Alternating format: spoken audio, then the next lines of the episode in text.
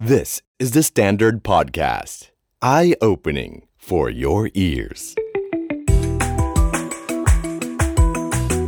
The secret sauce.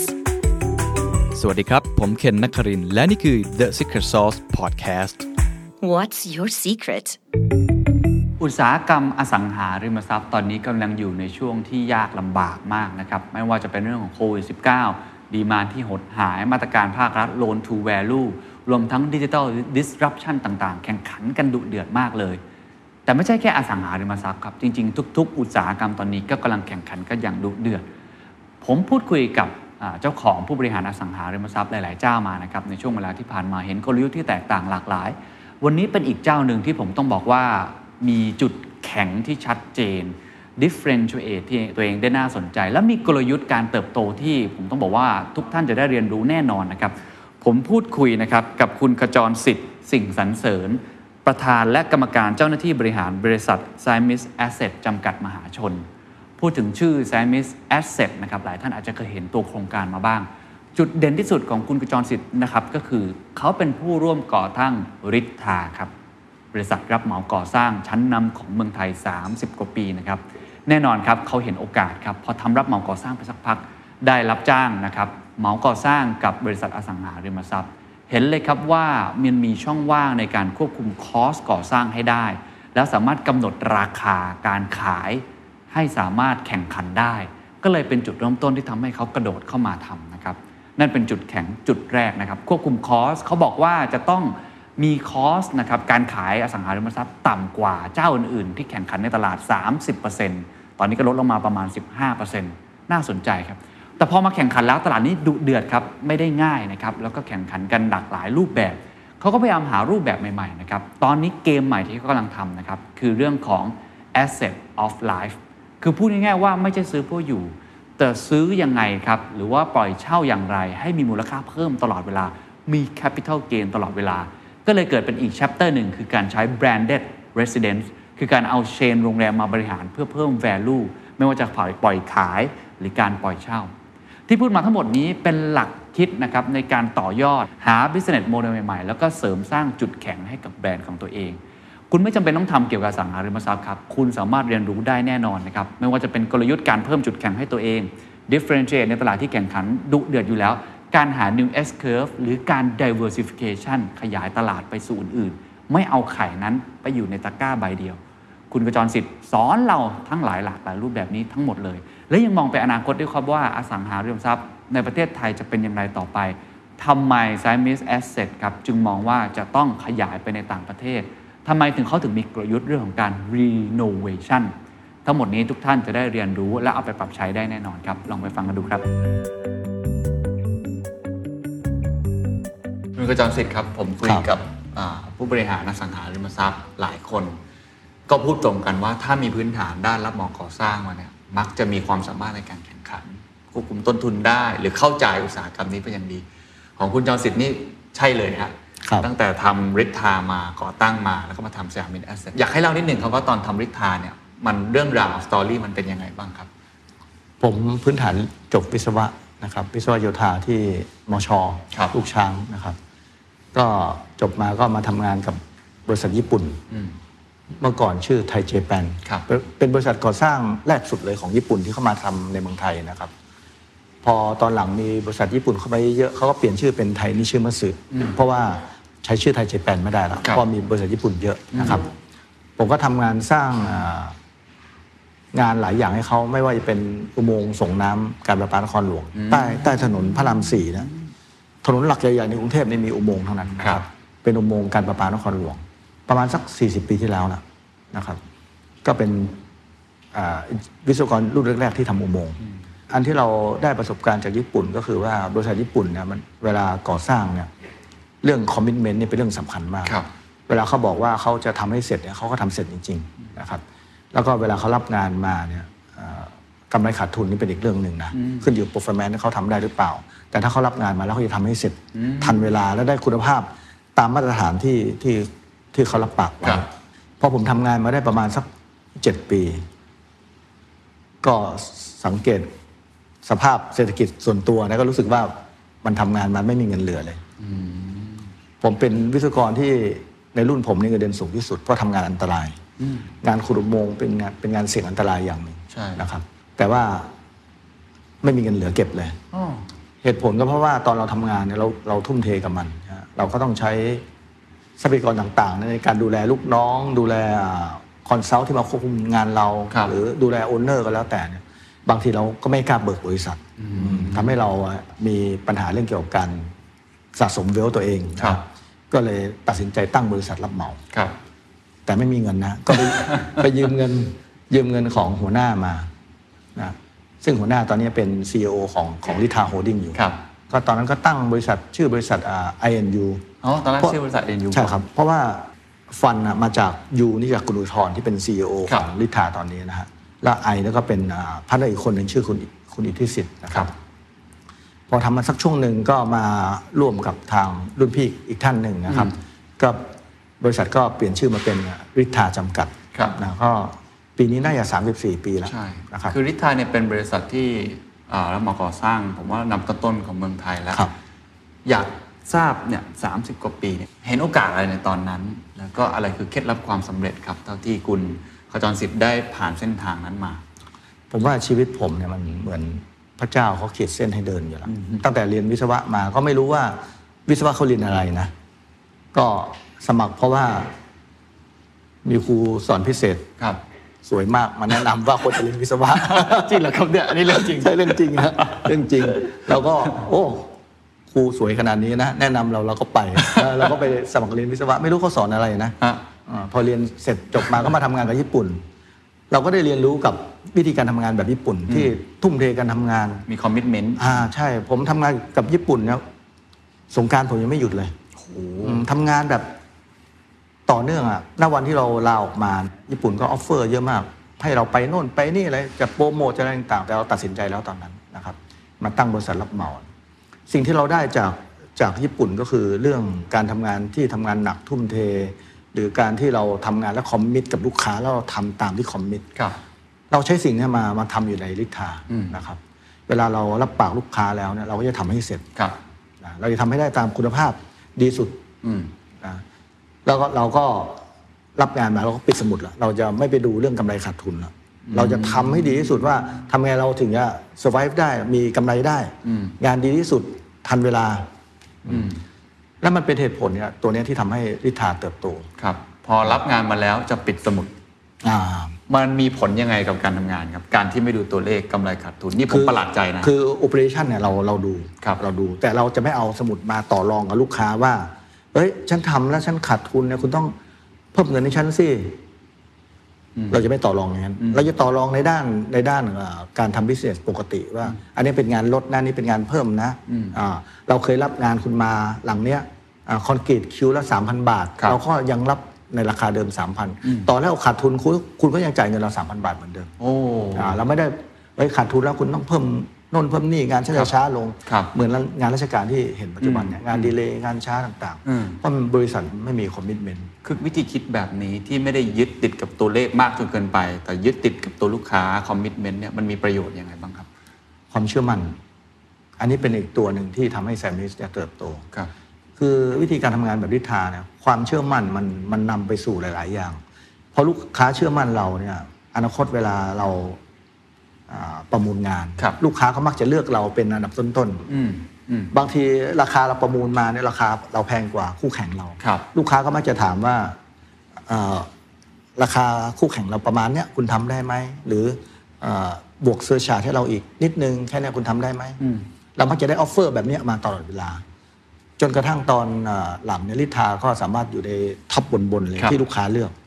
เหมือนอ่ะเป็นผู้รับเหมาในในดวงใจอ่ะ อืม อ่าเวลาทำโครงการก็นึกถึงลิทาก่อน แต่ที่สำคัญที่สุดก็คือว่าลูกค้าต่างชาติเนี่ยเป็นลูกค้าหลักของลิทาอันหนึ่ง ครับครับ ลูกค้าต่างชาติเวลามามาประเทศไทยเขาไม่รู้จักพื้นฐานประเทศไทย อืม เขาไม่รู้ไม่รู้จักอ่าผู้รับเหมา เวลาเขาคุริฟายผู้รับเหมาเนี่ยเขาจะดูจากหนึ่ง finance อ่าบริษัทคุณมีฐานะการเงินแข็งแกร่งไหม ครับ ลิฐานแข็งแกร่งมากนะครับ อันที่สองประสบการณ์ อืม คุณทำงานอะไรมาบ้างนะอันที่สามชื่อเสียง ทีมงานชื่อเสียงต่างๆ สิ่งสิ่งต่างๆพวกเนี้ยอ่าลูกค้าที่มาจากต่างประเทศเนี่ยจะได้คำตอบว่าถ้าคุณอยากได้งานอะไรที่ไวเสร็จทันเวลาเนี่ย คุณต้องมาหาลิทางดังนั้นอ่ะ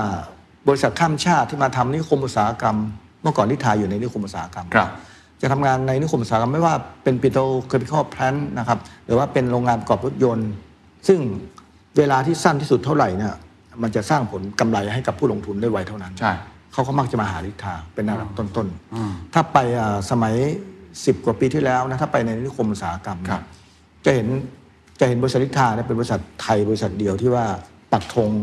แข่งกับบริษัทต่างชาติในนิคมอุตสาหกรรม อืมอืมอืม เมื่อ 10 กว่าปีที่แล้วนะ ครับเพราะฉะนั้นนี่เป็นเรื่องของการสร้างคอมมิชเมนต์ ครับ แล้วก็เข้าใจว่าลิทาคงเติบโตมาในช่วงเวลานั้น จากลูกค้าต่างประเทศด้วยนะครับที่ผมถามนิดนึงก่อนที่จะข้ามถึงเรื่องของสยามมีแอสเซทเนี่ยการแข่งขันบริษัทรับเหมาก่อสร้างดุเดือดขนาดไหนครับ แล้วลิทาทำอย่างไรที่จากโนเนมเลยจากจุดเริ่มต้นเลย วันแรกเลยศูนย์เลย จนมาถึงจุดนี้ได้ครับ เราเพิ่มศักยภาพตัวเองยังไง มันแข่งขันกันสูงขนาดไหน แล้วมันเปลี่ยนไปเยอะไหมครับ โอ้ มันอย่างที่ผมว่ามันมันเหมือนมันเหมือนมีคนขีดเส้นทางเราเดินเหมือนกันนะ ก็คือ ตอนเราตั้งบริษัทเมื่อ 34 ปีที่แล้วเนี่ยทุนจดทะเบียน 1 ล้านบาทเองนะ อืม หนึ่งล้านบาทเองอ่าโครงการแรกนี่ก็เริ่มต้นตั้งแต่ INU แล้วนะห ครับ นึ่งล้านบาทเนี่ยอ่าปีแรกก็ขาดทุน 1 ล้าน บาท คือถ้าเป็นคนอื่นน่าจะน่าจะถอดใจ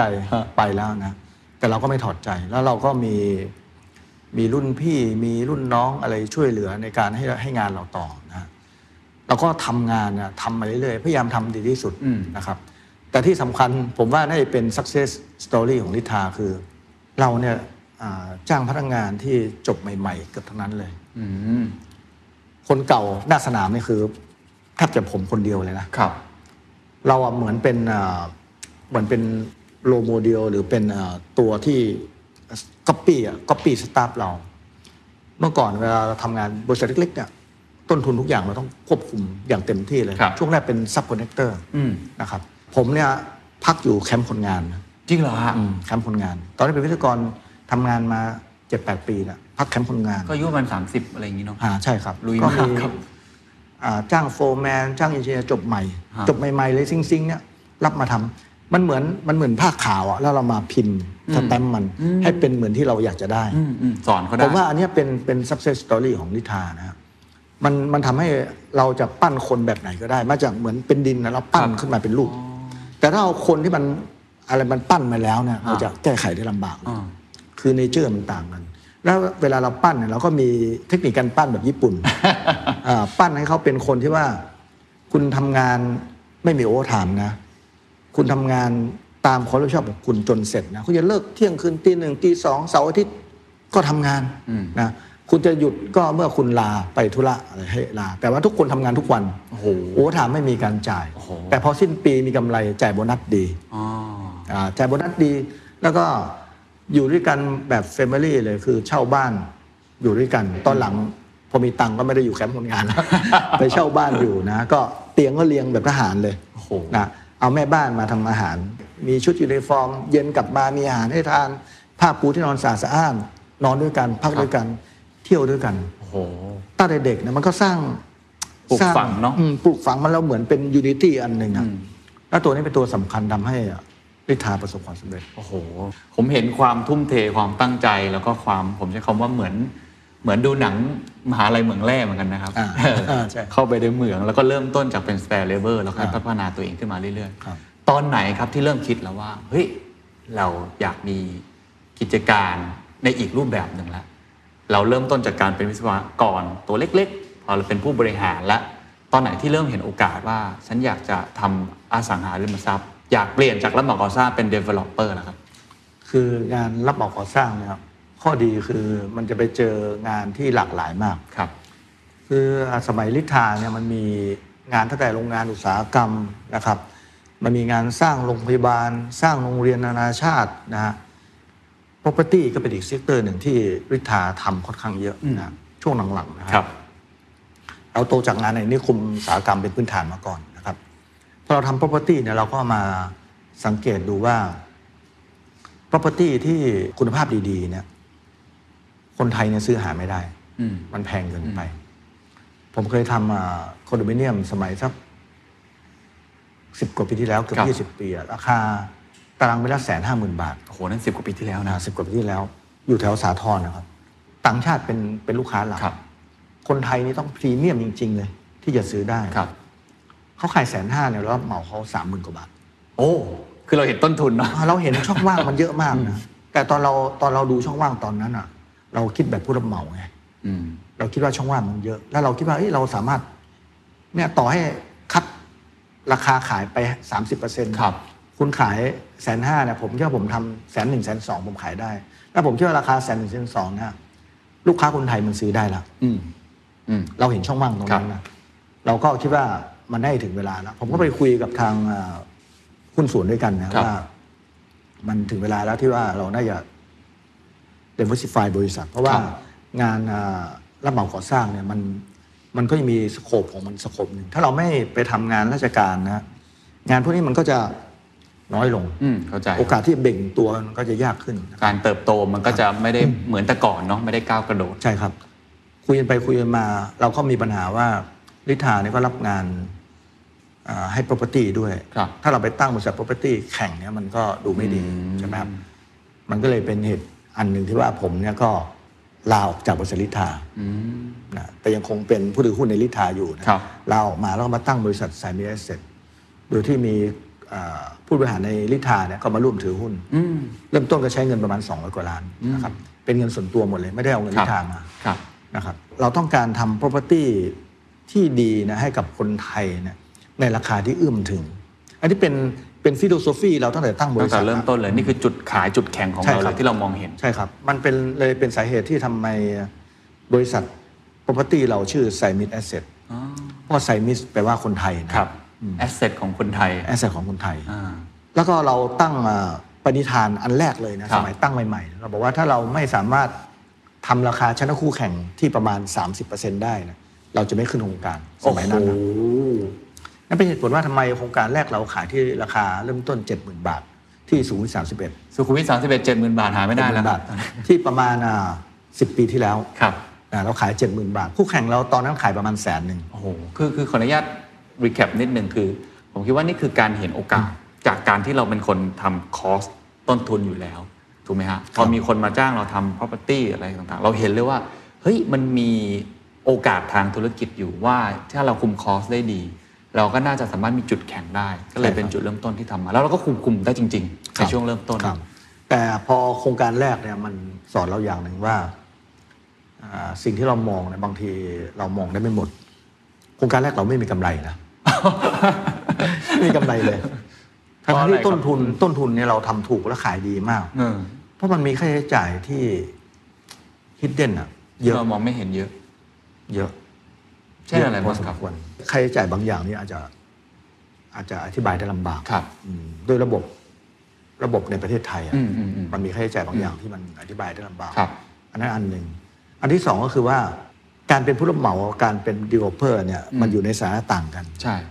ผู้รับเหมาก็คือเวลาเราเรารับงานมาเนี่ยทำตามพิมพ์เขียวที่เราได้มา ครับ ถ้าอะไรแตกต่างจากพิมพ์เขียวเนี่ยเราเคลมเป็น additional work เป็นงานเพิ่มได้ อืม แปลว่า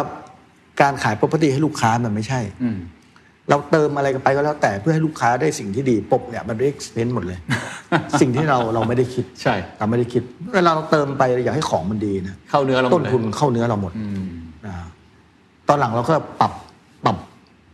ฟิโ o โซฟีเราใหม่จากว่า 30%นะขอเป็นเหลือสัก 15%ได้ไหม 15% พอพอจะมีกำไร โครง เห การ ลื แร อก บ้าง สอนเราโครงการแรกสอนเราว่ามันมี hidden cost บางอย่าง ใช่ครับ ที่เรามองไม่เห็น แล้วก็ ใช่ครับ ธรรมชาติของการทำธุรกิจเมื่อกี้ผมกำลังจะถามคำถามนี้ว่า ธรรมชาติของการทำธุรกิจแบบรับเหมาก่อสร้าง กับการเป็น developer เนี่ยมันต่างกันอย่างสิ้นเชิง ครับ รูปแบบธุรกิจก็เหมือนกันธรรมชาติคนที่มา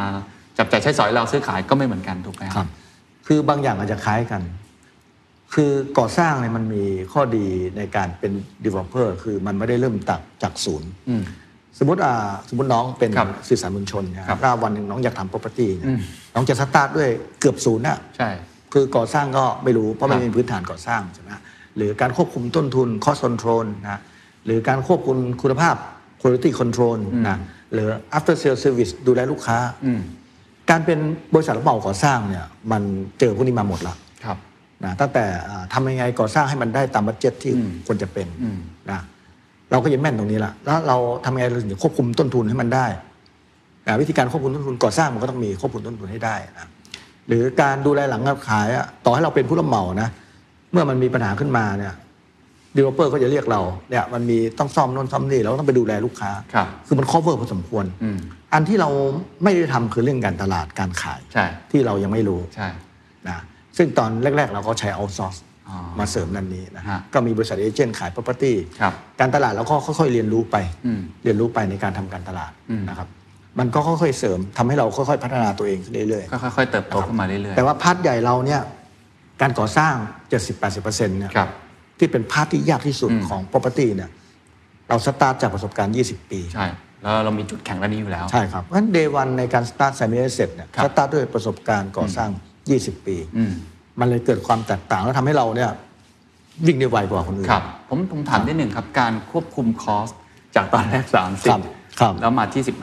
15 มันเป็นจุดขายที่ทำให้เราเติบโต หรือจริง ๆ แล้วถ้ามองอีกมุมหนึ่งผมลองคิดภาพตามนะว่า การที่เราไปแข่งที่ราคา โดยที่ไม่ได้ดูเข้าใจว่าคงมี value ด้วยนะครับ แต่เราเอาราคานำเนี่ยมันเป็นดาบสังคมไหมครับ คือการที่เราชนะคู่แข่งด้วยราคา เราก็มีข้อที่สองนะคุณภาพเราต้องไม่ต่ำกว่า หรือต้องดีกว่าด้วย อืม คือเราไม่ได้คอมเพลแบบเอ้ยคุณซื้อ Apple ญี่ปุ่น ครั มา บ แล้วมาเจอ Apple อเมริกาไม่ใช่ เราบอกว่าเอ้ยเรา Apple ญี่ปุ่นเหมือนกันนะ อืม แต่เราพยายามจะเป็น Apple ญี่ปุ่นที่มีส่วนที่ดีกว่า อืม Apple ญี่ปุ่นที่ขายกันอยู่ในตลาด ครับ เพราะฉะนั้นลูกค้าเราเนี่ยบางโครงการเนี่ยที่อยู่ใกล้ๆเรา แบบเราเราทำตรงราชครูนะครับ สมิธราชครูเนี่ยเราสตาร์ทการขาย 85,000 บาท อืม คู่แข่งเราขายแสนหนึ่งลูกค้าเราที่ไปซื้อคู่แข่งเนี่ยต้องรีบกลับไปขายคอนโดของเขาเพื่อมาซื้อคอนโดของเรา เพราะเราชนะทางด้านคุณภาพ ด้านการออกแบบแล้วด้านราคา อืมอืม ตอนนี้เราเรากำลังพรีเซนต์ตัวเราเองให้ลูกค้าเห็นว่าไม่ใช่แค่นั้นนะ ครับ after sale service เราก็ดี อืมอืม การดูแลหลังการขายเราก็ดี ครับ แล้วเรากำลังสร้างความภาคภูมิใจให้ลูกค้าในการพักอาศัยอยู่ใน property ของเรา อืม เป็นสิ่งที่เรากำลังทำไปทีละสเต็ป พิ่ม ส ขึ้น เต็ป ครับ ตั้งแต่เริ่มต้นก่อตั้งมานะครับตั้งโครงการแรกมาที่ได้บทเรียนมาเนี่ย คิดว่าคงไม่ต้องถามแล้วเรื่องต้นทุน เพราะว่านี่มีประสบการณ์มา 20 ปี สามารถคุมเขาแล้วนี่เป็น unique selling point ของที่นี่มากในเทียบกับเจ้าอื่นๆนะครั ครับ บ แต่ในแง่ของคุณภาพ value ที่จะตอบโจทย์ cost of living หรือว่าเอ่อ quality of living การคุณภาพการใช้ชีวิตเนี่ยเราไปหามาจากไหนครับ เราเรียนรู้จากใคร เรารู้ได้ยังไงว่าห้องชุดแบบนี้คนชอบแบบนี้ต้องมีส่วนกลางแบบนี้ มันคือ value แบบที่ก่อนหน้านี้เราอาจจะไม่ได้อยู่ในวงการนี้มาก่อนอะ ใช้ไม่ได้เสร็จนอกจากว่าเราเรามีฟิโลโซฟีในการอ่าทำแอสเซทให้ลูกค้าเราในราคาที่คนไทยเอื้อมถึงได้ ครับ โดยที่มีคุณภาพดีแล้วนะ เรายังมีฟิโลโซฟีข้อหนึ่งที่สำคัญมาก ที่มันต่อจากมอตโต้ของไซมิ a อสเซทนะถ้าไปดูจะเห็นว่าเราเขียนว่าไซมิ a อสเซทแอสเซทออฟไลฟ์ อืม ความหมาย asset of life นั่นหมายความว่าคนที่มาซื้อ property ของเราเนี่ยจะต้องได้ความเป็นทรัพย์สินนิยามความเป็นทรัพย์สินของเรากับ อืม กับคนอื่นนี่ต่างกัน อืมอืม เราไม่ได้บอกว่าน้องไปซื้อคอนโดมิเนียมปุ๊บเนี่ยคอนโดมิเนียมนี้จะเป็นทรัพย์สินของน้องทันทีไม่ใช่นะ อืม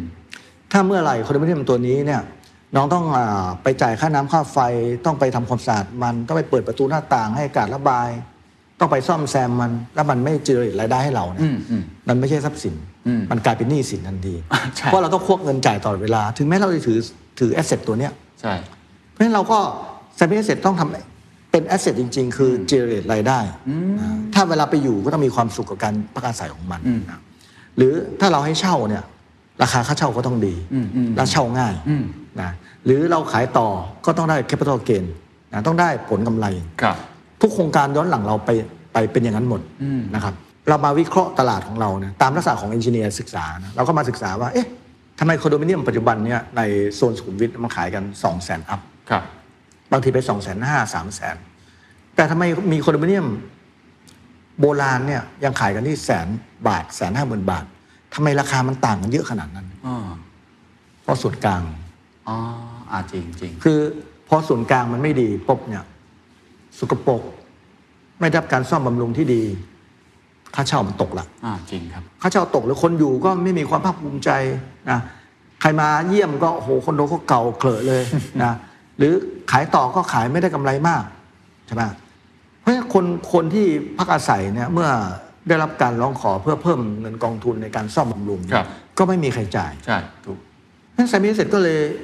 ตั้งแต่ช่วงแรกๆเลย เราก็มุ่งเน้นกับการบริหารทรัพย์ส่วนกลางให้ลูกค้า เข้าใจ เพราะเราถือว่าเป็นเพนพอยต์ของลูกค้า เข้าใจแล้ว คือเราเห็นเพนพอยต์หรือว่า อ่า ของอันอื่นที่ราคามันตกเพราะส่วนกลางเพ เพ ราะ ราะ ฉะ ส่ นั้ วนน เราต้กลา อง งแก้จุดนี้ ต้องแก้จุดนี้ เราก็ตั้งบริษัทในเครือเราชื่อ s i m i s Property Service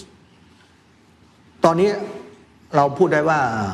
99%อะ ครับ จะมีโครงการเดียวที่เราไม่ได้บริหาร อืม ทุกโครงการนี้เราบริหารหมด แล้วลูกค้าก็แฮปปี้ที่ใช้งานเราต่อเนื่อง ครับ บริษัทที่ดูแลอ่าส่วนกลางบริหารตึกเนี่ยเราไม่เอากำไรนะ อ๋อ ฟิโ o โซฟีเราคือบริษัทเนี้ย s i m i s Property Service อะไม่เอากำไร ไม่ไม่ไม่มุ่งเน้นที่ผลกำไร อ้อเพราะอะไรครับ นมุ่งเน้นการบริหาร เพราะว่าเราอยากให้ลูกค้าเห็นว่าเราเข้ามาบริหารให้เขาเนี่ยเพื่อตัวเขาจริง อืมอืมอืมอืม ๆ ถ้าเราทำเพื่อกำไรมันมันจะเป็นอีกด้านหนึ่งละ เพราะจริงๆ ผมว่าวิธีนี้มันค่อนข้างต่างจากอสังหาหลาย ๆ เจ้านะครับ ครับ ถูกไหมฮะ ครับ ฝั่งนิติเนี่ยดูแลเรื่องพวกเนี้ยส่วนใหญ่เนี่ยก็จะมองเรื่องเงินด้วยกำไรด้วย ใช่ ควบคุมต้นทุนด้วย ครับ บางบริษัทก็มีเป้าเลยจะเข้าตลาดด้วยซ้ำอะไรแบบนี้ ครับใช่ครับ แต่อันนี้คิดอีกแบบหนึ่ง เราเราคิดอีกแบบหนึ่งครับ เราคิดเพื่อไปแก้เพนพอยเพราะว่าถ้าเราทำบริษัทตัวนี้เพื่อหวังผลกำไรนะราคาบริหารเราก็จะแพง พอแพงปุ๊บลูกค้าก็จะไปใช้คนอื่น ซึ่งคุณภาพอาจจะไม่ดี หรือแม้แต่ลูกค้าไปจ้างรปภเองจ้างแม่บ้านเอง อืม มันก็กลับไปสู่วงจร อืมอืมอืม ถ้าพูดในพ่อคือวงจรอุบาทเดิมมันก็จะกลับไปสู่การมีผลประโยชน์ทับซ้อนนะแล้วก็ทำให้ส่วนกลางแย่พอแย่ปุ๊บมันฟีดแบ็กกลับมาที่ดีลเปอร์ทันที ใช่ เพราะฉะนั้นถ้าเราจะทำดิทำแอสเซทให้มันสมตามมอตโต้เราที่บอกว่า asset of life เนี่ย ครับ เราต้องทำส่วนกลางให้ดี เข้าใจแล้ว นี่เราบอกทีมเราเลยว่าไซมิ property service เนี่ยนะ ขอให้มีเงินเดือนจ่ายพนักงานเรามีโบนัสจ่ายพนักงานเราที่เพียงพอ อืม นะมีการเทรนนิ่งพนักงานเราอินฟูพนักงานเราแค่นี้เราพอใจละไม่ต้องมีกำไรมาที่ s ซมิ asset ไม่ต้องมีปันผลจ่ายตู้คือ ไม่ต้องมีครับ ขอให้บริการและลูกค้าต้องแฮปปี้นะ อ่ะ อันนี้เป็นสิ่งที่เราทำหน้าเดวัน อ๋อ นะครับจนถึงปัจจุบันนี้นะครับ น่าสนใจมากอ่ะ และด้วยด้วยโมเดลเนี่ยมันทำให้โครงการของเราที่เราไปบริหารเนี่ยส่วนกลางเนี่ยสะอาดสะอ้านดูดี โครงการแรกเราที่จอยย่าเนี่ยเอเจนต์ญี่ปุ่นเนี่ยเขาพูดกันนะครับ ครับ แล้วมันก็เข้ามาถึงหูผม เขาบอกว่าเขาไม่เชื่อเลยว่าโครงการเนี้อายุใช้งานมาแล้วเจ็ดปี อืม ส่วนกลางยังเงียบอยู่เลย อืม ถ้ามีเวลาลองแวะไปดูนะครับ ตอนนี้ขายต่อกันแสนสี่หมื่นบาท จากราคาเจ็ดหมื่นบาท อืมอืมอืมอืม มันมันสร้างมูลค่าเพิ่มจริงๆครับ ครับงั้น และราคาตัวนี้มันก็จะไล่ไล่กับไล่ไล่กับโครงการใหม่ ๆ ที่เปิดไม่ต่างกันมาก ครับ แต่ถ้าโครงการที่ส่วนกลางไม่ดีเนี่ยราคาเปิดใหม่มันจะมันจะหนีไปเรื่อย อืม ๆนะแต่ราคาของเราเนี่ยวิ่งวิ่งตามนะครับ อืมสิ่งที่สิ่งที่ผมอยากถามแล้วก็อาจจะอยากถามแทนหลาย ๆ ท่านด้วยที่เป็นนักลงทุนอสังหาริมทรัพย์ ครับ เรื่องนี้เป็นเรื่องที่ปวดหัวมากฮะว่าจะทำอย่างไรให้ห้องชุดของเรา หรือว่าทรัพย์สินที่เราไปลงทุนเนี่ยมันมีแคปิต a ลเกนถูกไหมฮะทั้งการปล่อยเช่าได้ ตอนนี้ปล่อยเช่าก็ยากขึ้นนะครับเพราะนักท่องเที่ยวหรือว่าคน ใช่ ทำ ครั ใช้ บ เอ็กซ์แพดก็น้อยลงใช่ไหมครับ หรือว่าในแง่ของการที่เราจะขายต่อเนาะทำยังไงให้ราคาดี เมื่อกี้ผมฟังเนี่ยมีอยู่หลักๆสองอย่างหนึ่งก็คือตัวโครงการต้องดีอยู่แล้วพื้นฐาน ครับ ทำเลอะไรอันนี้ ใช่ครับ พื้นฐานอยู่แล้ว ครับ อันที่สองคือส่วนกลาง ซึ่งอันนี้ ครับ ตอบโจทย์แก้ด้วยการพัฒนาส่วนกลางเอง ครับ แต่ว่าไม่ได้มุ่งหวังผลกำไร ครับ มันมีเหตุผลอื่นๆไหมครับ เท่าที่มอง เพราะผมมองตัวเลขในในแฟกชีตของ คทารับ งสยามเอเซทผมเห็นแคปิตอลเกนบางที่สูงจนน่าตกใจ ครับ อันนี้อธิบายให้ฟังนิดหนึงครับ อันอันแรกเลยก็คือว่า capital gain นี่เกิดจากต้นทุนที่ลูกค้าซื้อไป ครับ เมื่อเรามีอ่ากฎของเราที่บอกว่าถ้าเราไม่ชนะคู่แข่งเราที่ราคา 15%เ 15%อันนี้กฎนี้ยังอยู่นะฮะ กฎนี้ยังอยู่ เพราะฉะนั้นลูกค้าเรานะเดวันที่ซื้อเขากำไรทันที 15%เพราะเขาไปซื้อคู่แข่งที่ 100 บาทเนี่ยซื้อเราที่ 85 บาท ครับอืม อันนี้ข้อที่หนึ่งเขา ครับ ชนะต้นทุนเขาต่ำแล้วนะครับอันที่สองก็คือว่าถ้าทรัพย์ส่วนกลางดี อัตราค่าเช่าดีใช่ไหมครับอัตราค่าเช่าดีเนี่ยยิวมันก็จะดีตาม ครับ นะครับส่วนกลางดีการขายต่อก็จะดีนะครับ ขายต่อดีก็สร้างคัพตอเกนได้ อืม แต่ที่สำคัญอันหนึ่งก็คือว่าทำยังไงเขาถึงจะได้ค่าเช่าที่ดี อ่าจริงครับ นอกจากว่าเอ่อมีส่วนกลางที่ดีแล้วเนี่ย ครับ มีบริการที่ดีแล้วเนี่ยมันมีแฟกเตอร์อื่นอีกไหม เออแล้วส่วนใหญ่ขอโทษนะขอโทษนี่ชอบตัดราคากันค่า ใช่ เา ใช่ เนี่ย ใช่ครับใช่ครับ คือของของเราเนี่ยตอน 10 ปีที่แล้วเราเป็นบริษัทเปิดใหม่เลย ครับ เราก็มาคิดของเราว่า ถ้าเราคิดอะไรไม่ไม่ต่างจากคนอื่นนี่นะเราเจอบริษัทที่เปิด property มาแล้ว 20 30 ปีเนี่ยเราจะเอาอะไรไปสู้กับเขา จริงครับ โอเคเราอาจจะมีจุดขายว่าเรามาจากลิทานะครับ เอ่อเราสร้างงานที่มีคุณภาพสูงนะโอเคลูกค้าเชื่อนะครับ แต่ว่าจะบอกว่าเอ้ยคุณซื้อของเราไปแล้วคุณได้แค่พัตเกน ดีคุณมีค่าเช่าที่ดี มันอะไรมาพิสูจน์ ใช่ นะดังนั้นเราเรามุ่งเน้นชัดเจนเลยเรามุ่งไปที่ตลาดที่ชัดเจนของเรา เราบอกว่าเมื่อสิบปีที่แล้วเนี่ย ครับ เราบอกว่าเราจะบริหารการเช่าให้ลูกค้า อืม โดยผ่านแพลตฟอร์มที่สมัยก่อนเนี่ยไม่ไม่ได้เวลโนนมากนะ ก็คือ booking.com agoda.com นะตอนหลังมี Airbnb เพิ่มเข้ามา อืม นะสมัยก่อนเนี่ยคนไม่ได้ซีเรียสเรื่องการการปล่อยเช่าระยะสั้น ครับ ตอนนั้นเราก็ทำการพรีเซนต์ลูกค้าในการเปิดขายโครงการเราแล้วขายดีมากนะ เราขายวันแรกเนี่ยส่วนมากจะอยู่ที่ประมาณ 70-80%ทุกโครงการ ฮะ ภายใน 1 วัน มันมันจะสิบแปดสิบเปอร์เซ็นต์เลยครับ ทุกโครงการเลยที่ โอ้โห เปิดช่วงแรกๆที่เราเปิดตัว 4-5 ปีแรก อ่าน นะครับบางโครงการมีห้อง 200 ห้องเนี่ยคนเข้าคิวมา 800 คิว เพื่อมาเลือกห้อง เลือกห้องผมนี่ให้เวลาเลือกห้องแค่คนละประมาณครึ่งนาทีนะ ถ้าเลือกไม่ทันคนอื่นก็มาจิ้มห้องละ อืมอืม ครับ อ่าการการที่เราอ่าสามารถผลักดันเรื่องอัตราการเช่าได้เนี่ยมันต้องมีลักษณะการเช่าที่พิเศษ ดังนั้นเราเราเลยเอาการเช่าระยะสั้นมา เป็นเป็นตัวผลักดันนะครับ เราก็บอกลูกค้าเราทุกคนเลยว่า เราตั้งทีมบริหารการขายนะแล้วก็จะดูแลการเช่าให้คุณใน Agoda Booking นะตอนหลังก็มี Airbnb นะพอเราทำอย่างนี้ไปปุ๊บเนี่ยลูกค้าเราก็ได้อยู่ที่ดี โอ้ นะแต่ว่าพอเปิดไปได้สองสามปีสี่ห้าปีปุ๊บนะลูกค้าที่พักอาศัยอยู่ในคอนโดเราเนี่ยปะส่วนมากจะประมาณ 80%นะครับ อนโดเรานี่พักอาศัยสูง อยู่เองอืม 80%เนี่ยจะเป็นเจ้าของห้องอยู่เองเนี่ยประมาณสักครึ่งหนึ่งคือ 40% ม อีก 40%นี่คือให้เช่า ครับ นะให้เช่าก็จะมีเช่าระยะยาว ประมาณสัก 10 ห้องก็ 7 ห้องเช่าระยะยาวสามห้องก็เช่าระยะสั้น เราก็เจอละเจอปัญหากระทบกระทั่งกัน อ่าคนที่พอมาอยู่เนี่ยก็ถึงแม้จะรู้ว่ามันเป็นโครงการที่สนุนการเช่าระยะสั้นนะเขาก็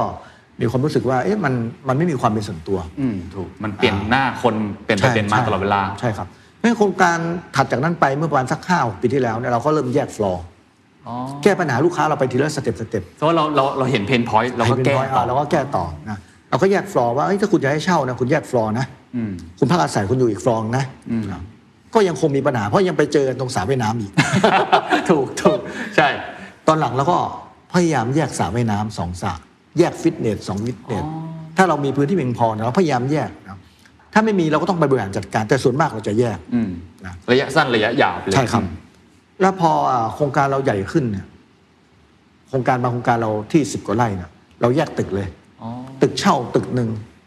ตึกพักอาศัยตึกหนึ่ง อืม ไม่ให้ปะปนกัน อืมอืม คือเราเอาเพนพอยต์ลูกค้าค่อยๆปรับแก้ปรับแก้ปรับแก้ อืมอืม ตอนหลังเราทำยิ่งกว่านั้นอีก ครับ อืมเดี๋ยวจะเล่าให้ฟังว่า ได้ครับ เดี๋ยวเราตอบผมขอ ครับ เมื่อกี้นิดหนึ่งครับ ผมเห็นมีจริง ๆ Airbnb เนี่ยเป็น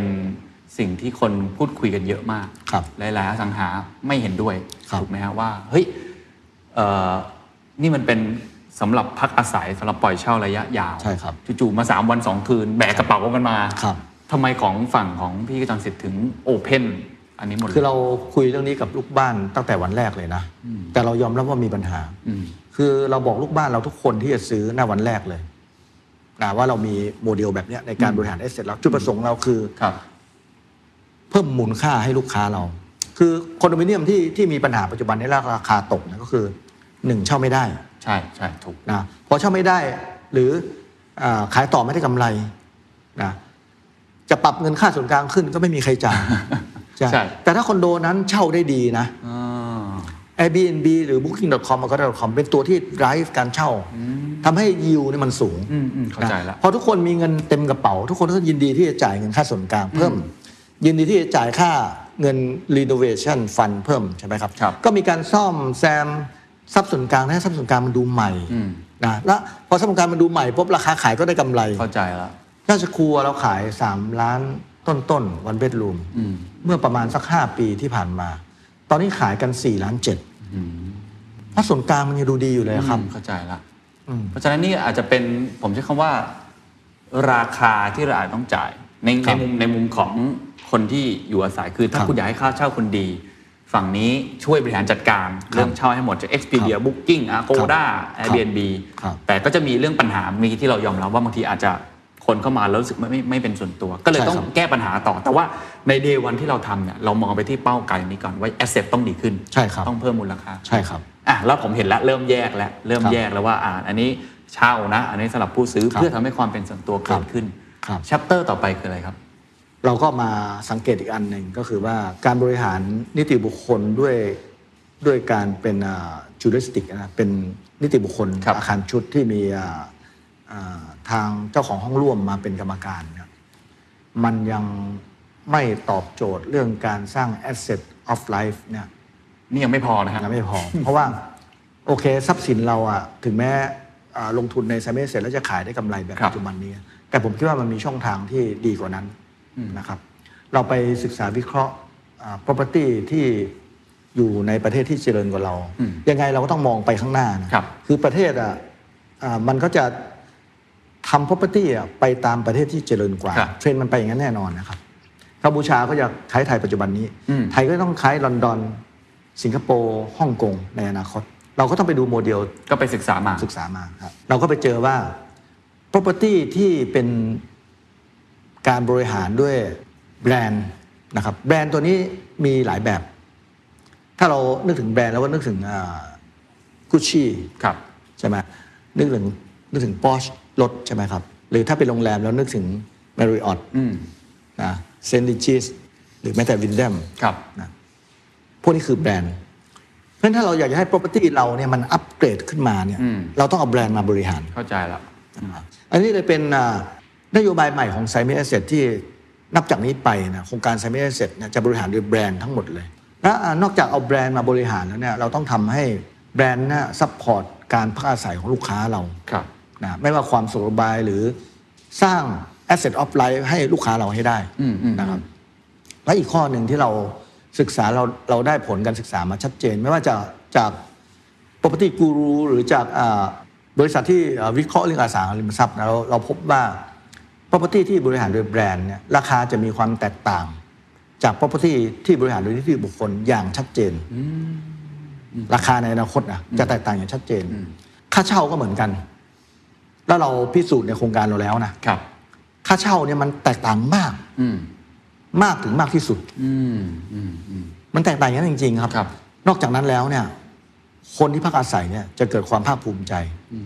ถ้าถามว่าคุณพักที่ไหนครับ อ๋อ ผมพักอยู่ในโครงการวินเทมเรสซิเดนต์นะ ชื่อ หรื แบรนดิ้งมันได้ ใช่ครับ หรือรามาดาเรสซิเดนต์เนี่ย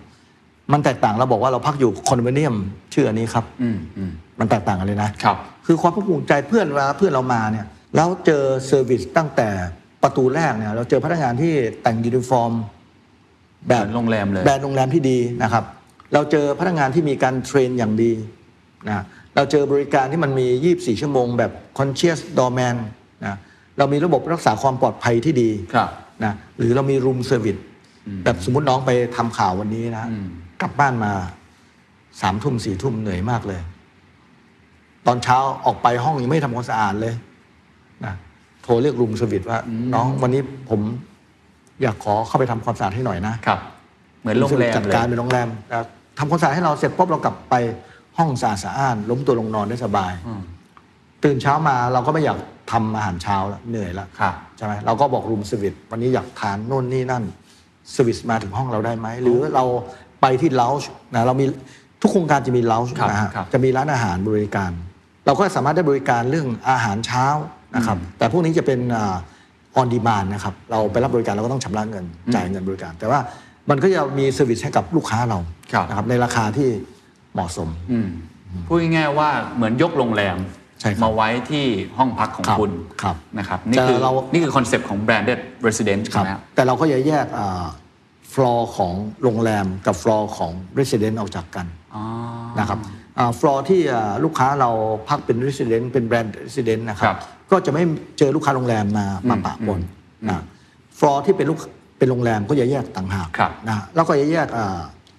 โรงแรมก็จะไม่ไปใช้ทรัพย์ส่วนกลาง อืมอืม นะครับ เข้ ถ้า ใจ ใช้ทรัพย์ส่วนกลางก็ต้องมีข้อตกลง ยินยอมให้ใช้หรือจ่ายค่าเช่าหรืออะไรก็แล้วแต่นะครับ เข้าใจครับ หรือให้บริการกับลูกค้าเราฟรี ครับ นะแบบโครงการเนี่ยได้รับบริการทุกอย่างฟรีหมด อืม ไม่ว่าจะเป็นคอนเชียสดอแมนหรือการคลีนส่วนกลางคอริดอร์ลิฟต์ต่างๆเนี่ยตามมาตรฐานของโรงแรม ครับคุณจอมสิทธิ์มองว่า branded residence จะเป็นเทรนด์แห่งอนาคตของการอยู่อาศัยไหมครับ ใช่ครับ เพราะว่ามันพิสูจน์จากจากหลาย ๆ ประเทศที่เจริญกว่าเรามาแล้ว อืม คือนอกจากว่ามันทำให้ชีวิตการลงทุนใน property เนี่ยง่ายขึ้นแล้ว ครับ เนี่ยมันเป็นการพักอาศัยแบบใหม่สำหรับคนไทยนะครับ แต่บอกแต่ว่าไม่ใช่แบบใหม่ของชาวต่างชาติ อืม นะเป็นแบบใหม่สำหรับคนไทยที่ว่าเราได้รับบริการในสิ่งที่เราไม่เคยได้เลยนะบริการในโรงแรมนะหรือในแบรนด์เดลเลสเดนนะกับบริการในคอนโดมิเนียมเนี่ยจุดที่ต่างกันที่สุดคืออะไรรู้ไหมครับ ครับ สมมติน้องอยู่ในคอนโดมิเนียม น้องบอกว่า เนี่ยแอร์มันไม่ดี อืม กว่าเขาจะมาซ่อมกว่าเขาจะมาทำให้ใช้เวลากี่วัน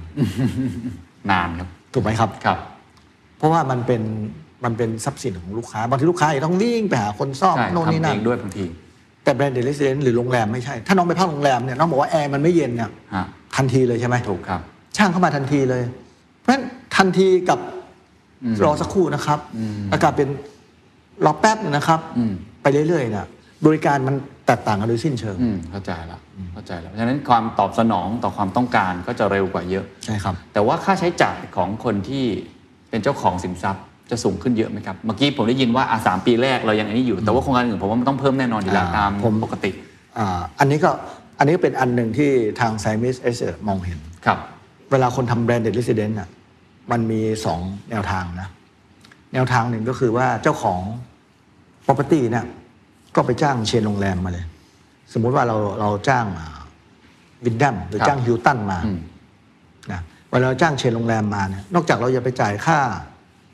ค่าแบรนด์เขาแล้วเนี่ย ครับ เราต้องจ่ายค่าการตลาด ค่าการขาย ค่า maintenance ค่าโน่นค่านี่แล้วปรากฏว่าตัวชาติตัวเนี้ยมันสูงมาก อาจจะเกิน ม 10%บางที่อาจจะถึง ม 15%ขึ้นอยู่ว่าเจ้าของทรัพย์สินมีอำนาจต่อรองแค่ไหน ครับ นะครับ พอจ่ายตรงนี้เสร็จปุ๊บเนี่ยสมมติเราบอกเซฟว่าจ่าย 15%นะ อ่า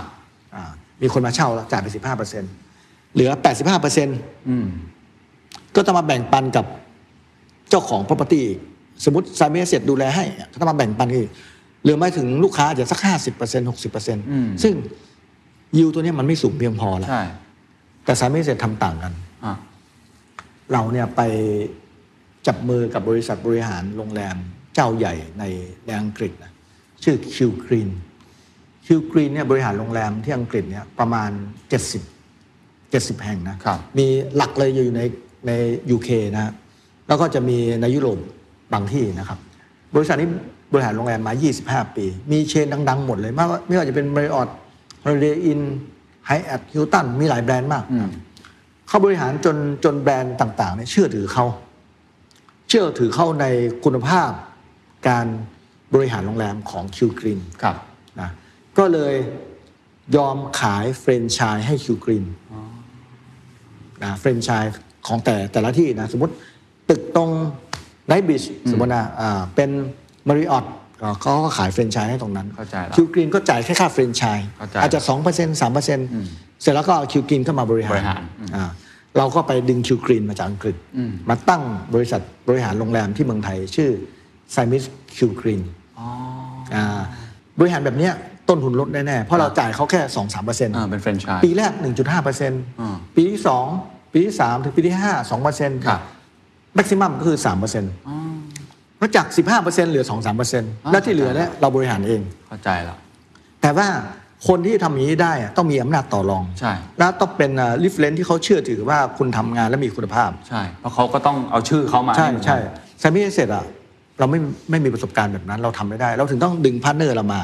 อ่า เป็นแซมมี่คิวกรีนแล้วตอนนี้เราเราได้แบรนด์ของเริ่มต้นเลยกลุ่มวินดัม ครับ นะก็คือวินดัมวินดัมการ์เด้นรามาดาพลาซาแล้วก็รามาดาสี่ที่เราเปิดปีนี้นะอยู่โซนสุขุมวิทหมดเลย ครับ นะครับถัดไปเรากำลังเซ็นสัญญากับอ่ากลุ่มบัญญันทรี อืม นะกำลังเซ็นสัญญานะค ครั รับบ แต่ว่ายังยังยังไม่จบนะฮะ ครับ แล้วก็กำลังเซ็นสัญญากับคลาวพาซ่า Crowd Plaza ครับ นะครับเป็นแฟรนไชส์หมดเลย อืมอืมอืม ทำให้ต้นทุนน่ะเราลด ครับ อ่าเราลดพอเราลดปุ๊บลูกค้าเราก็ได้บริการในราคาไม่แพง อืม และมันมันให้อันนี้ส่งส์ไปในการบริหารทรัพย์ส่วนกลางด้วย เข้าใจครับ เพราะฉะนั้นเมื่อเข้ามาบริหารโรงแรมที่อยู่ในคอนโดมิเนียมเราหรืออยู่ใน property เดียวกันปุ๊บเนี่ยเขามีคนอยู่แล้วเนี่ย เราให้เขาบริหารจูริสติกไปด้วย อืมอืมอืม นะ เข้าใจ ต้นทุนมันก็ไม่เพิ่มเพราะว่าใช้บริการโรงแรมคนเดียวกัน ใช้หัวหน้าแม่บ้านคนเดียวกัน ใช้แม่บ้านในกลุ่มเดียวกัน อืม รปภก็ใช้ร่วมกัน กลุ่มเดิมอะ เออมันมันเป็นการซินเนจี้อ่ะ เข้าใจเหมือนยกระดับเขาขึ้นมา อ่าใช่มันซินเนจี้คือมันแชร์ค่าใช้จ่ายกันได้ ครับ นะและแบบบริหารแบบคิวกรีนเนี่ยคือเขาเขาแชร์หลาย ๆ โรงแรมด้วยเข้าด้วยกันด้วยเขาทำพูลในการบริหาร อ๋อ แล้วพอพอเรามีการอ่าเรารับบริหารนิติบุคคลให้ลูกบ้านด้วยเนี่ย ฮะ ทำให้ลูกบ้านเราได้บริการที่สูงขึ้นมาในราคาใกล้เคียงของเดิม อ่า ถามว่ามันจะแพงขึ้นไหม เขาก็ต้องจ่ายเพิ่มหน่อย าอาจจะมีขึ้นมานิดหน่อย แต่ว่าไม่ได้แพงเหมือนโครงการอื่นโครงการอื่นเนี่ยนะถ้าเป็นแบรนด์เด็ดเนี่ยอาจจะจ่ายถึง 150 200 บาท ครับ แต่ที่นี่เราเก็บรู้สึกจะ70 บาทเองมาก อืมเพราะเราสามารถไปจับมือพวกนี้ ลด ได้ ต้นทุน ผมก็เลยมาถามเรื่องนี้ต่อเพราะว่าจริงๆคำว่า branded residence ผมก็เคยได้ยินอยู่มาบ้างนะครับแล้วก็ส่วนใหญ่จะเห็นแบรนด์โรงแรมเนาะใหญ่ ๆ เข้ามาทำหลายชื่อที่เรารู้จักอยู่ริมแม่น้ำเจ้าพระยาทำเลดีๆนะครับอันนี้มันแข่งขันกันยังไง แล้วเราจะไปสู้กับแบรนด์ระดับโอ้โหท็อปโรงแรมอย่างเงี้ยยังไงได้บ้างครับ เราทำคนคนละตลาดกับเขา อืม เขาทำตลาดที่คนไทยเอื้อมถึงได้ยาก ครับ เอื้อมถึงได้ยากมาก ราคาตารางเมตรละสามแสนลิสโฮ อืมเป็นลิสโฮด้วย ลิสโฮด้วย บางที่ตารางเมตรละสี่แสนห้องร้อยตารางเมตรสี่สิบล้าน อืม มีกี่คนในคนไทยที่จะซื้อได้ อืม เรากำลังทำราคาที่คนเอื้อมถึง เราจะมีแบรนด์เด็ดนะ ในแบรนด์ของรามาดาตอนนี้เราขายอยู่ประมาณแสนสองหมื่นบาทเอง ครับ เรามีแบรนด์เด็ดในแนวในเอ่อแบรนด์ของวินแนมการ์เดนซึ่งเป็นแบรนด์ 5 ดาวนะ ขายอยู่ประมาณแสนห้าแสนหก อืม แล้วเรากำลังจะทำแบรนด์เด็ด ในแบรนด์ของกลุ่มระดับใกล้เคียงกันนะขายในราคา1นึ่งแสนบาท อืม เป็นราคาที่เราทำให้ลูกค้าเราที่เป็นคนไทยเนะ อืม สามารถซื้อขายได้ เมื่อก่อนเราทำคอนโดมิเนียมเกรดสูง ครับ ให้ลูกค้าคนไทยซื้อซื้อหาได้นะใช้ประโยชน์ได้เบนฟิตจากมันได้ อืม ตอนนี้เรากำลังกำลังทำแบรนด์เด็ดในราคาที่ลูกค้าคนไทยทั่วไปแบบน้องเนี่ยซื้อได้แน่นอนเลยนะหรือพนักงานออฟฟิศทั่วไประดับบริหารระดับกลางเนี่ยสามารถมาซื้อแบรนด์เด็ดเราได้ อืม แล้วเรากำลังทำแบรนด์เด็ดในราคาที่คนไทยทุกคนซื้อได้ อืมอืมนี่คือจุดขายใหม่นะ ใช่ครับ แบรนด์ resident ที่คนไทยสามารถเข้าถึงได้ เป็นเป็นตลาดใหม่คือเราไม่ทำการตลาดแข่งขันในการลดราคา ครับ สมมติตอนเนี้ยปัจจุบันเนี่ยมันมีเรื่องเกี่ยวกับโควิด -19 ใช่ไหม ใช่ใช่ หลายบริษัทก็มีปัญหาก็แข่งขันกันลดราคา ใช่ เราอัปเกรดเซอร์วิสให้ลูกค้า อืมนี่คือเกมของเรานะครับ อะไรคือความท้าทายที่สุดที่จะมองต่อไปในอนาคต เศรษฐกิจประเทศไทย ครับ นี่กังวลมากเลยนะ เพราะว่าประเทศไทยเนี่ยเป็นประเทศที่เป็นสังคม aging society มันกระทบต่อ property อย่างมีนัยสำคัญ เราดูญี่ปุ่นเลยนะ ครับ ดูญี่ปุ่นเนี่ยญี่ปุ่นเนี่ยมันมันเกิดเมื่อก่อน 20 ปีที่แล้วมันเกิดบับเบิลคืออสังหามันแพงมาก อืม แพงแบบแพงแบบบับเบิลแตกอะ อืม นะแล้วก็อสังหาก็นิ่งมาเลยเพิ่งมาปรับตัวขึ้นไม่กี่ปีมานี้เอง ครับ นะครับ เพราะว่าเขามีสังคมเอจิ้ง สังคม โซเซตี้ อายุ ด้วยนะคือเมื่อทุกคนพ่อแม่มีบ้านแล้วเนี่ย พ่อแม่มีบ้านแล้ว แล้วมีบ้านให้ลูกแล้ว ถามว่าลูกจะซื้อบ้านไหม อืมก็ไม่มีความจำเป็น อันนี้เป็นเหตุผลว่าทำไมทำไมเนี่ย property อ่ามันมันถึงเติบโตในด้านคอนโดสูง ช่วงก่อนโควิดนะ ครับ ครับ เพราะว่าคอนโดนี่เกิดจากบ้านหลังที่สอง ใช่ ของคนที่ต้องการมามีชีวิตอยู่ใน ในเมื เมื อ อง งนะหรือเกิดจากการ move ของอาคนต่างจังหวัดมาทำงานในกรุงเทพอันนี้ต้องยอมรับว่ากรุงเทพมันโตขึ้นเรื่อย ครับ ๆ ถ้าดูจากดาวเทียมนะ เมืองที่เมืองที่มีไฟเยอะๆตอนนี้คืออยู่ที่กรุงเทพ แล้วหนาแน่นขึ้นเรื่อยๆด้วย หนาขึ้นนั่นเรื่อยๆนะแม้ไอ้ความต้องการของบ้านมันก็ยังสูง แต่ว่า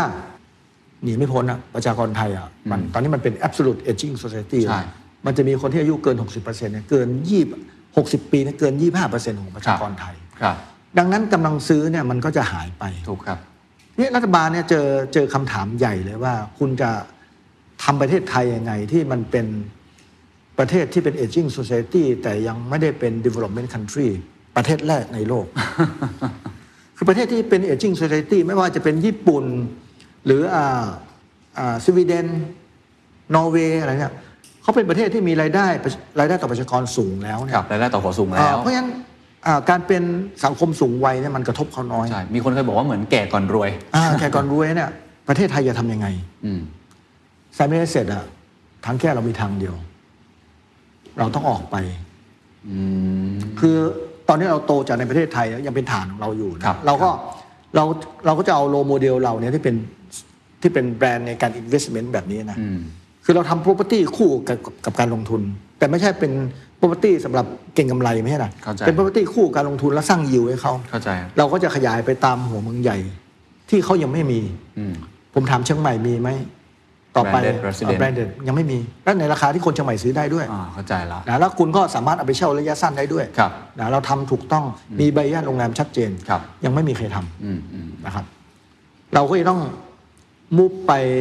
ในนอกแม่น้ำเจ้าพระยาแล้วอาจจะต้องไปแถวแม่น้ำ นายนะแม่น้ำที่มันมีป เป็น ระชา น้ำ ก นาย ร เลยเหรอ มีประชากรวัยทำงานที่กำลังเติบโต ผมยกตัวอย่างประเทศไนจีเรีย ครับอืม ตอนนี้อาจจะมีประชากรสัก 200 ล้าน ครับ ประมาณนะฮะแต่ว่าภายในอีก 20 ปีเนี่ยเขาจะมามีถึง 700 ล้าน อืมอืม มันจะกลายเป็นประเทศที่เจริญไล่ๆเอ่อมีประชากรอ่าวัยทำงานน่ะสูงขึ้นมาไล่ๆจีนละ ครับครับ นะประเทศเหล่านั้นอะเมื่อคนเอ่อเกิดขึ้นมาเพิ่มขึ้นไปเยอะเนี่ยสิ่งที่เขาต้องการคือบ้าน ใช่ มันจะต้องไปประเทศนั้นแหละครับ แต่ว่า property ต่างประเทศเป็นยาขมของ developer ประเทศไทย เพราะไปช่วงช่วงก่อนก่อนต้มยำกุ้งเนี่ยไปแล้ว อืม หงายหลังกลับมาเยอะ อืม หรือแม้แม้แต่ช่วงหลังๆเนี่ยก็มี property เราเนี่ยพยายามไปหลายรายแต่ผมว่าตอนนี้มันมันถึงเวลาแล้วนะ งั้นเล่าเล่าแผนให้หน่อยอนาคตอ่าผมมอง 3-4 ปี หรือ 5 ปี หรือระยะยาวก็ได้ครับ ของสยามแอสเซท ผม จะมุ่งไปทางไหนครับ ผมลงทุนอ่า private banking ต่างประเทศนะ อืม อ่าผมลงทุนกับเครดิตสวิส ครับ นะครับ พอร์ตผมเนี่ยก็มีการแนะนำให้ลงทุนเป็นฟันที่ไปซื้อ property ในเยอรมันนะครับ property เมื่อประมาณสัก 2 ปีที่ผ่านมาเนี่ย property ในเยอรมันที่สร้างยิวได้ดีที่สุดก็คือ ไปซื้อตึกที่มันที่มัน reserve อะ อืม reserve ก็คือว่าอนุรักษ์ไว้นะครับ ครับ แล้วก็ไปปรับปรุงเป็นเป็นบ้านเช่า อืมอืมอืม นะ ใช่ เป็น กำ อ ลั อง ฟฟิศ กำลัง เป็น มากำลังมา อ่ เดี๋ยวนี้กำลังมา แล้วก็ยูเนี่ยก็ดีมาก อ่า ขายต่อก็ได้กำไรนะ คือมันมีบริษัทบริษัททั้งหลายทำแบบเนี้ยเยอะ ฮะ ผมไปผมไปเจอคิวกรีนอันหนึ่งที่ผมชอบเขามากก็คือว่า มันมีอ่าบริษัทลงทุนวานิชธุรกิจที่ใหญ่มาก ยกตัวอย่างแบบแบบเรแมนอย่างเงี้ยนะ ค ค รั รั บบ ครับ อ่าเขามีเงินลงทุนพร้อมที่ไปลงทุนในอสังหาที่มันมีปัญหา อืม ยกตัวอย่างนะเขาไปซื้ออ่าโรงแรมที่ว่าอ่ามันไม่สร้างผลกำไรให้ให้ลูกค้า ครับ เพราะลูกค้าบริหารแบบไม่ไม่ใช่ professional อืมอืม นะพอเขาไปซื้อในราคาไม่แพงนะปุ๊บเนี่ยเขาก็ไปให้คิวกรีน อืม คิวกรีนก็ไปรีโนเวท ครับ ใช้เงินไม่เยอะนะ เพราะว่าของเดิมอ่ะ ดีอยู่แล้ว มันมันดีอยู่แล้วก็เปลี่ยนโน่นเปลี่ยนนี่ปะหน้าทาสีทาปากใหม่เอ่อดูดีแล้วแล้วก็เอาแบรนด์มาปะ เมื่อก่อนคุณบริหารยี่ห้ออะไรก็ไม่รู้เอามาริออดไปปะปุ๊บยูมันวิ่งทันทีเลย อืมอืมอืม พอยูวิ่งปุ๊บเนี่ยเลแมนขาย โอ้ อันนี้เป็นโมเดลที่เราอยากจะทำ อ๋อ คือเราไม่จำเป็นต้องไปทำอะไรที่มันแบบแบบเนี้ย ฮะ เพราะว่ามันมันมีทั่วโลกมันใหญ่กว่าประเทศไทย ครับ เป็นหมื่นเท่า หมา แส ยถึ น งเราจะ เท่า ปรับตัวเองจะ repositioning ตัวเองกลายเป็นเหมือนกับวานิชธนกิจเจ้านำแบบนั้น อ่าไม่อ่าก็อาจจะ ลงทุน จะเป็นคิวกีนบวกลิเมน โอเค คิวกีนคือเป็น คือยังมีความเป็นอสังหาอยู่ ใช่ครับ เราก็ไปเจอ property ที่ดีนะแล้วเราก็ไปปรับปรุงมัน อืมเพราะนี่คือจุดเด่นเชี่ยวชาญ ใคบ เราอยู่แล้ว แล้วก็ขายหรือไม่ก็ให้แบรนด์โรงแรมเราไปบริหาร อืม นะครับ อืม ถ้าไปสังเกตดูนะ ตอนนี้มีบริษัท property ในเมืองไทยที่ทำแบบเนี้ยที่ผมเห็นก็จะมี Land House นะไปลงทุนนิวยอร์กหรือหรือ LA ผมจำไม่ได้แล้ว แต่ก็ขายได้กำไรสูงมาก อืม นะครับแล้วก็มีบางบริษัทก็ก็เริ่มทำ ครับ นะครับมันเป็นอะไรที่ที่มีให้เราเลือกอยู่เยอะมาก ยิ่งโดยเฉพาะวิกฤตปัจจุบันนี้นะครับ เยอะมาก ครับ เมื่อวานนี้ผมเพิ่งไปคุยกับโรงแรมโรงแรมหนึ่งอยู่ในโซนกลางเมืองกลางกรุงเทพเลย ฮะ ขายในราคาไม่แพง เพราะเจอวิกฤตแบบนี้ ใช่ แล้วผมเอามาเราเรามีเรามีความสามารถในการไปปรับปรุง มัน ไปปรับเปลี่ยนใบอนุญาต ครับ นะจากโรงแรมมาเป็นคอนโด หรือจากคอนโดมาเป็นโรงแรม หรือจากอพาร์ตเมนต์มาเป็นสวิสอพาร์ตเมนต์หรือมาเป็นโรงแรม คือเรามีความเชี่ยวชาญด้านนี้เพราะเรามีประสบการณ์ในลิทามายาวนานแล้วอะอ่าเรารู้ว่าเราจะไปปรับแบบแบบไหนให้มันได้ efficiency สูง ไปขออนุญาตแบบไหนถึงจะผ่าน อืมอืมอืม นะแล้วเราก็จะได้มูลค่าเพิ่มจากตรงนี้ ครับ อันนี้เป็นธุรกิจดาวเทรน อืม ปัจจุบันเนี้ยเราไปทำโครงการใหม่ขายเนี่ยยากนะ ตอนเนี้ยไซมิสเนี่ยมีมีอ่า property อยู่ในพอร์ตประมาณ 5 0,000 ล้าน ครับ เราเอาพอร์ตที่เราอยู่ 5 0,000 ล้านตอนเนี้ยมามาไล่โอน เพราะมันเริ่มไล่เริ่มเสร็จมาเรื่อย ครับ ๆ ปีนี้เราเปิดโครงการใหม่แค่ตรงแฟชั่นไอแลนด์ประมาณ 4,000 ล้าน ครับ เป็นแลนด์แบงค์เราต้นทุนเราไม่แพง อืม อ่าเราชนะตลาดด้วยต้นทุนประมาณนั้น อืมอืม ขณะเดียวกันเนี่ยเราก็จะเอาปีนี้เรา IPO อืม นะเราตอนนี้เราได้รับอนุมัติเรื่อง IPO แล้ว ครับ นะครับเราก็จะเอาเงิน IPO เราเนี่ยทำเหมือนแบมแต่แบมเขาซื้อมาแล้วขายไป เข้าใจแล้ว แต่เรา มบห ซื้อมาเรามาปรับปรุงใหม่แล้วเราก็จะขายมันไป อ่า ถ้าขายไปราคายังไม่ดี เราก็จะรอสองสามปี ปรับปรุงให้ยิวมันสูง ครับ แล้วก็ขายให้อินเวสเตอร์ อืม ผมเซอร์ไพรส์มากนะครับผมท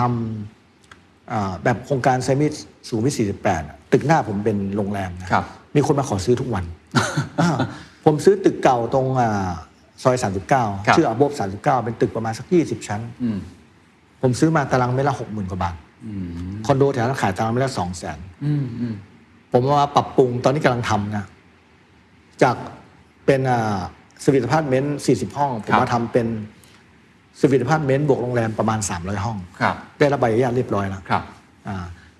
ปรับปรุงเสร็จปุ๊บอะมูลค่ามันเพิ่มอย่างมีนัยสำคัญ แต่ขณะที่เรากำลังทำเนี่ยมีคนมาขอซื้อทุกวัน ผมผมถามนิดหนึ่งฮะ ผมว่านี่คือกลยุทธ์ที่น่าสนใจมากเป็นเกมที่น่าสนใจ เข้าตลาดไปแล้วเรสฟันมาแล้ว จะโฟกัสที่กลยุทธ์นี้ ครับ แล้วการสร้างแบบเกมแบบอัมท่ามาตรฐานไปดูที่ดิน สร้างเป็นโครงการอสังหาริมทรัพย์ขึ้นมา อันนี้เราคิดว่าเป็นเกมที่มันโอสคูไปแล้วล่ะหรือเราจะเราจะเน้นไปทางนี้แล้วก็ไปต่างประเทศมากขึ้นเรื่อย คือผมว่าธุรกิจเนี่ยมันมันต้องมันต้องมีอะไรที่หลากหลายนะครับ คือเราไปทำอะไรอันใดอันหนึ่งนี่มีความเสี่ยงสูง เหมือนนักลงทุนบอกว่าเอาไข่ใส่ไว้ในตะกร้าตะกร้าเดียว ๆ อะ อืม ถ้ามันแตกมันก็แตกหมดเลย อืม เราต้องเอาไปใส่ไว้ในหลายๆตะกร้า ครับ นะครับ แต่เราต้องเลือกตะกร้าที่มันมันสร้างยูที่ดี อืมอืม นะครับ เราเริ่มจากตะกร้าของการทำ development for ครับ sale นะครับทำหมู่บ้านนะทำคอนโดนะตอนหลังเราเริ่มมาทำปรับปรุง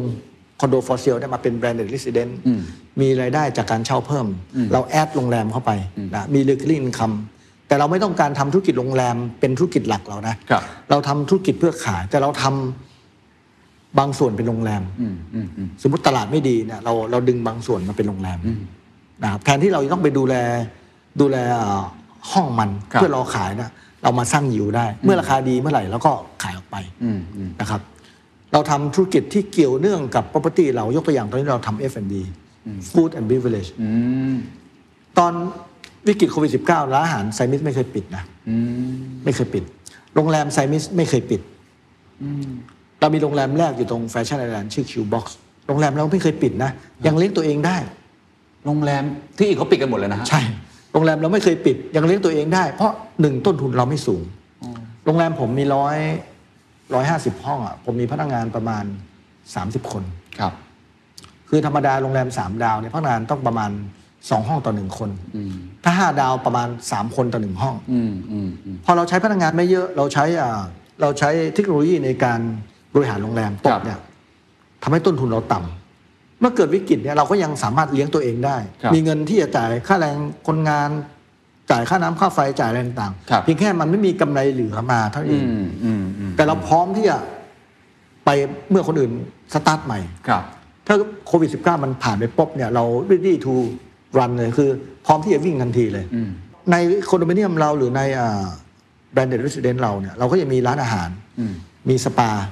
ตอนนี้เราทำคลาวคิทเช่น อืม เพราะไหนๆเราก็มีครัวอยู่แล้วเนี่ย ครับ นะเราก็ขยายครัวใหญ่นิดหนึ่งเป็นครัวกลาง เราให้ร้านที่เขาไม่มีหน้าร้าน มา แต่อาหารดี ที่นี่ มาพลักอิน แล้วเราก็ใช้ไลแมนกร็บต่างๆ ส่งให้ลูกค้าเรา ตอนนี้เราทำคลาวคิทเช่นอยู่สองที่ละ โอ้ เราคาดหวังว่าทาร์เก็ตเรา 5 ปีเนี่ยเราอยากจะมีประมาณสักร้อยที่ ร้อยที่ครับพี่เช่นอ๋อ พอเราได้ร้อยที่ปุ๊บมี economic skill เมื่อไหร่ปุ๊บ ครับ เราสามารถทำการส่งของเราเองได้แล้ว ครับ แต่ฟาวเดชันที่เราเริ่มต้นการทำเอ่อ property for sale เราก็ยังจะทำอยู่ตรงนั้นหรือว่าเราจะเบนเข็มไปด้าน ยังทำอยู่ ไปหาของที่มันยังใช้การได้ แต่คนอาจจะไม่ได้ดูแลมันเอามารีไซเคิลมัน อันนี้นก็จะเป็นอีกคอ business หนึ่งเหมือนกัน ใช่ใช่อีกอีกตะกร้าหนึ่ง อ๋อ าเราเรามีตะกร้า property for sale ครับ นะเรามีตะกร้าโรงแรม อืม นะครับ เรามีตะกร้าอ่า service apartment ครับ เรามีตะกร้า re- เราเซกเตอร์นี้เราเรียกว่า renovation renovation คือเอา property ที่ไม่ดีมา renovate และขาย อืม นะเรามี F&B business ครับ ต ต่อไปเราก็จะมีอาร์มใหม่ที่เราคิดว่าเราจะไป investment ที่ต่างประเทศเป็น property for investment เพราะว่าทุกคนเนี่ยตอนเนี้ยเงินเนี่ยมันเงินมันท่วมโลกนะ ฮะถูกฮะ เงินมันท่วมโลกแต่มันกำลังหาที่ลงที่ว่า เอ้ยมั่นใจว่าเงินต้นฉันไม่หายนะ อืม น่ามีอยู่ที่ดี อืมอืม คือเงินเนี่ยพร้อมจะไปทุกที่ตอนเนี้ย ทุกประเทศทำ QE หมดอ่ะ อืม ยังไม่หยุดเลย อเมริกาญี่ปุ่นเยอรมัน ยกเว้นประเทศไทย ครับ ยัไม่ได้ทำ QE ตอนนี้ได้ข่าวว่า อินโดนีเซียทำแล้ว ครับ QE อืม เป็นประประเทศแรกในในอาเซียน อืม มีไทยที่ยังไม่ได้ท อืม ำไทยยังนั่งทับเงินอยู่เลย อืมเพราะฉะนั้นในมุมมองของคุณจอห์นสิคือเราต้อง asset allocation ของเรา อย่าเอาไข่ไปไว้ในตะกร้าเดียว ครับ ผมว่าจุดแข็งอย่างหนึ่งที่ผมฟังมาตลอด แล้วผมก็ได้เรียนรู้จากคุณกระจรสิทธิ์มาก คือการหา business model ใหม่อยู่อย่างสม่ำเสมอ หาจุดแข็งใหม่ๆ ที่ทำให้เราชนะตลาดอยู่เสมอ เริ่มจากการควบคุมคอสได้นะครับเริ่มจากการที่เราทำเรื่องของไอ้ branded resident อนาคตผมเห็นมีอีกหลายโมเดลมากเลย แนะนำนักธุรกิจหน่อยครับ นักธุรกิจอย่างผมเองก็ได้อ่ะผมทำสื่อ นักธุรกิจบางคนทำร้านอาหาร ทำร้านกาแฟ วิธีคิดแบบเนี้ยเราจะมาปรับใช้ได้อย่างไรบ้าง เราจำเป็นที่จะต้องคิดเหมือนคุณกระจรเสร็จไหมครับ ในการอย่าเอาไข่ไปใส่ไว้ในตะกร้าเดี๋ยววิธีคิดในการหาโมเดลใหม่ๆ มันเจอได้ยังไงครับ branded resident ถ้าเป็นในวงการผมเนี่ยมันจะมีอะไรที่เป็น branded content แบบนี้อนาคตต่อไปอันนี้ผมลองเปรียบเทียบนะอะไรคือ framework หลักคิดที่แนะนำให้กับทุกท่านได้บ้างครับ ผมว่าผมว่าสแตนดาร์ดนี่ก็เป็นอะไรที่ differentiate จากตลาดนะครับ ดิฟเฟนเชตจากตลาดเป็นอะไรที่ผมว่าคนจ้องมองเลยล่ะว่า เป็นสื่อแนวใหม่ ครับ นะแล้วก็โดยคนรุ่นใหม่ด้วยที่บอกว่าพนักงานอายุเฉลี่ยต่ำกว่า 30 ปีใช่ไหม ประมาณนั้นครับ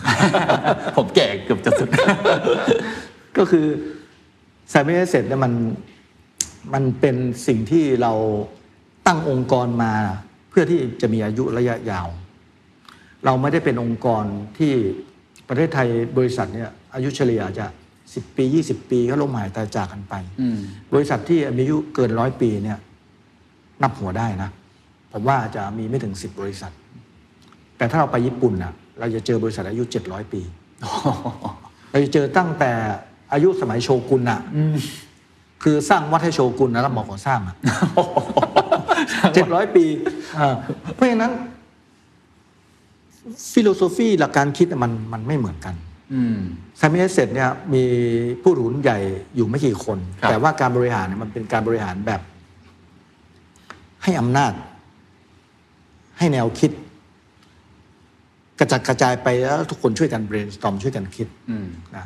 เพราะฉะนั้นการการทำอ่ะ branded resident หรือการทำอ่ะธุรกิจใหม่ๆอ่ะแล้วก็แล้วแต่เนี่ย อืม เรามีทีมที่เราเรียกว่า business develop business develop เราเนี่ยไม่ได้คิดเฉพาะว่าจะทำธุรกิจอะไรบ้าง ฮะ นะเราจะมีการประชุมออฟออฟฟิศเราเนี่ยขั้นต่ำเลยเราประชุมอาทิตย์ละครั้งนะเรื่องเกี่ยวกับ management นะอ่าทุกเซกเตอร์จะต้องเข้ามา brainstorm กันนะเราเสียเวลาประมาณครึ่งวัน โอ้โห ทุกเซกเตอร์มา brainstorm กันไม่ว่าคุณจะซูมเข้ามาหรือคุณจะนั่งมานั่งประชุมหรืออะไรก็แล้วแต่นะเราก็จะมาคิดร่วมกัน เรามี XCOM อันนี้ก็เป็นโมเดลของทั่วไปนะ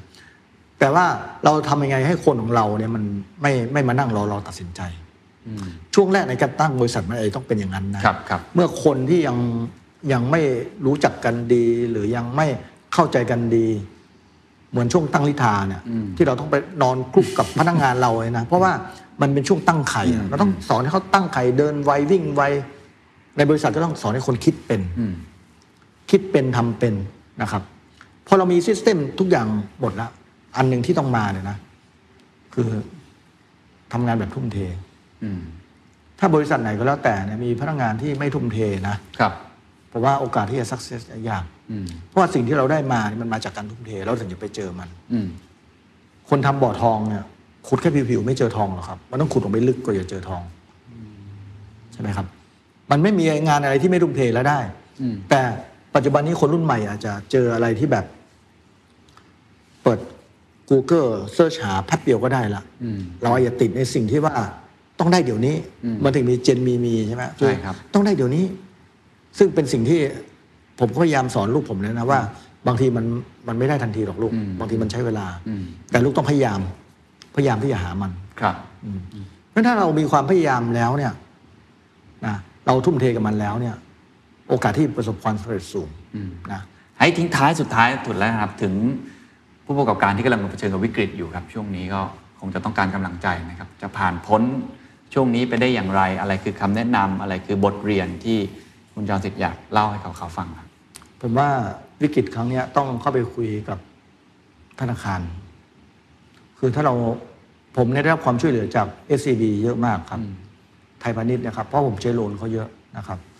ไทยพาณิชย์ที่เข้ามาหาเลยบอกว่า อยากให้ช่วยอะไรบ้างถ้าทางเขาออฟเฟอร์มาแบบนั้นแหละครับ อยากให้ช่วยอะไรบ้างเนี่ยเอ่อเราก็ต้องเปิดเผยทุกอย่างให้เขาว่า เราอยากได้รับความช่วยเหลืออะไรบ้างนะครับ อย่าอย่าหนีปัญหา อืม ผมเห็นตอนสมัยวิกฤตต้มยำกุ้งอ่ะคนที่กลับมาสักเซสใหม่คือคนที่ไม่หนีปัญหา อืม